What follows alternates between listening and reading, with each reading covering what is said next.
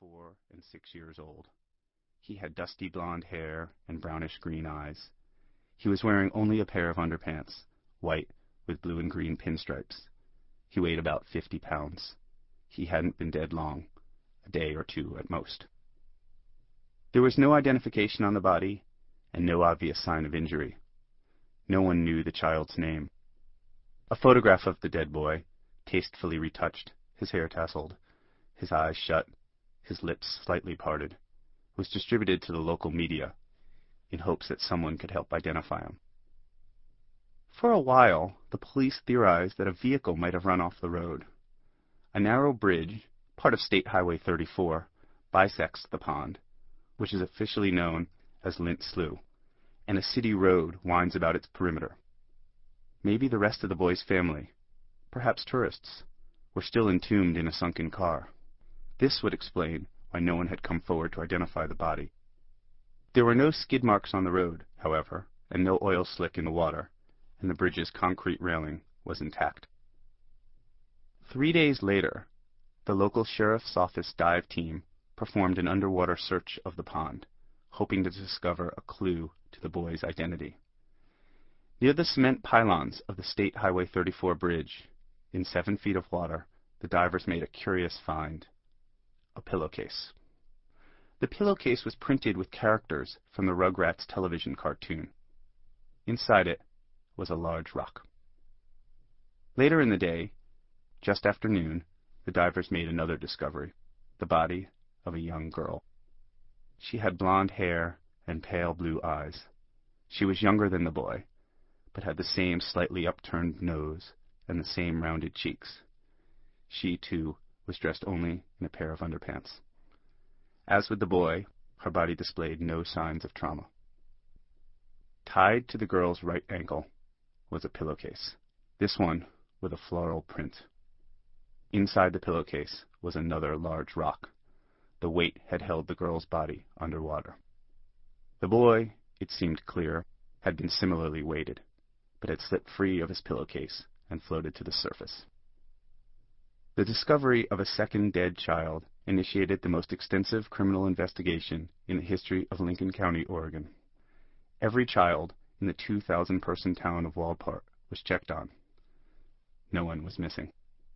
Police departments throughout the West Coast were alerted about the unidentified bodies.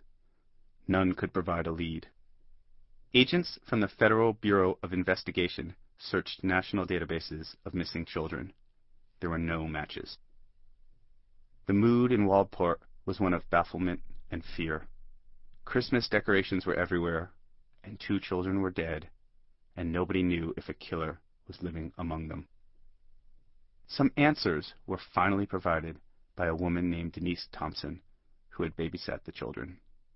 She had looked after the kids, Thompson told investigators, on Saturday evening, December 15, four days before the first body was found. She'd seen the photograph of the boy, which had been released to the media.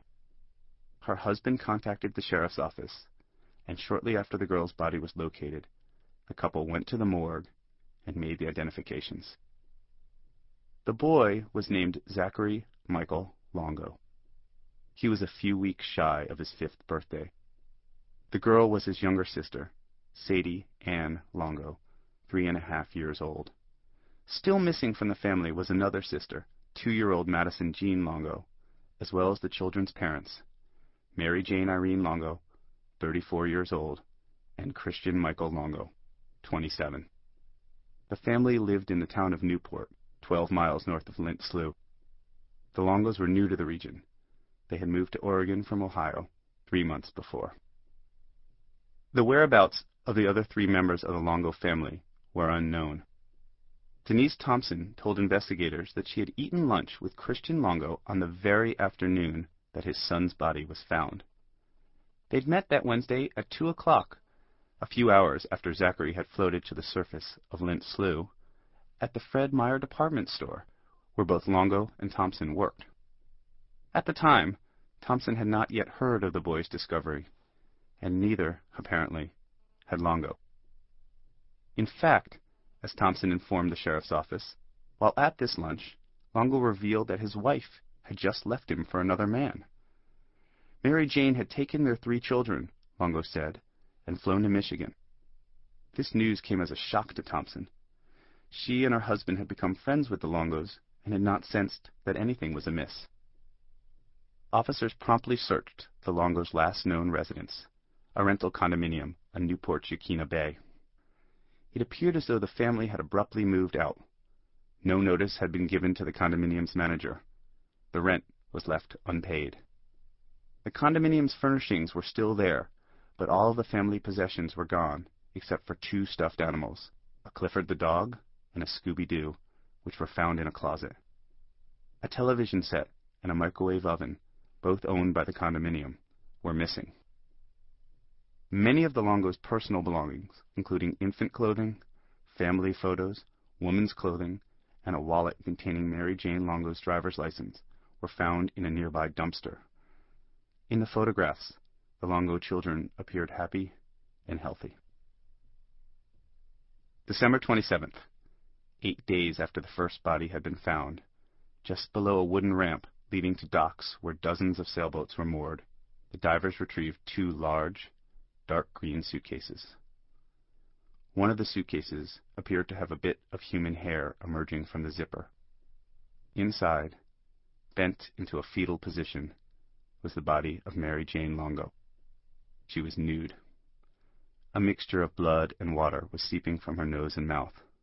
Later, the medical examiner determined the cause of death to be head trauma and strangulation.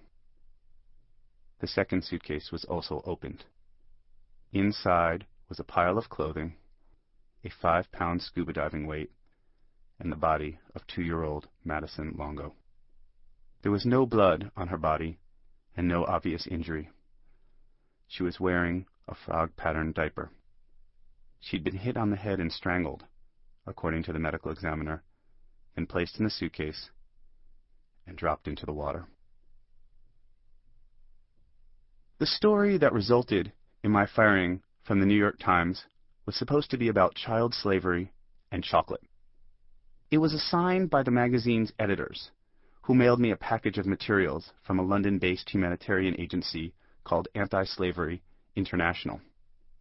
In the package was a videotape of a documentary entitled Slavery, which had been produced by a pair of highly regarded British filmmakers, Kate Blewett and Brian Woods, and shown on British television.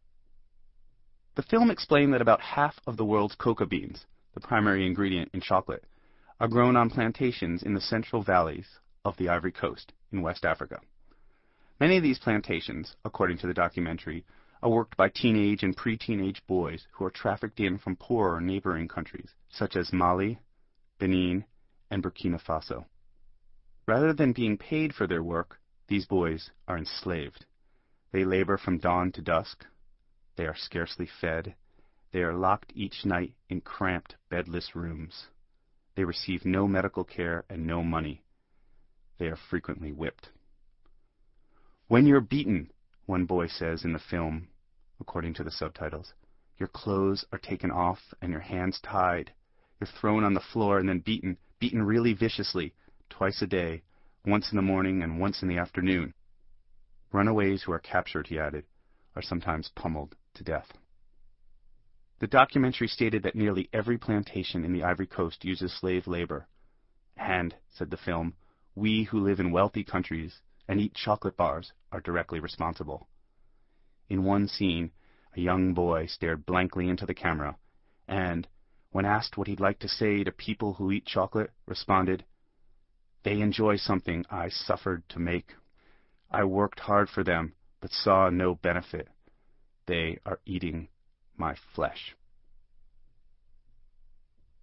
It was a powerful and haunting film, probing what was clearly an important topic.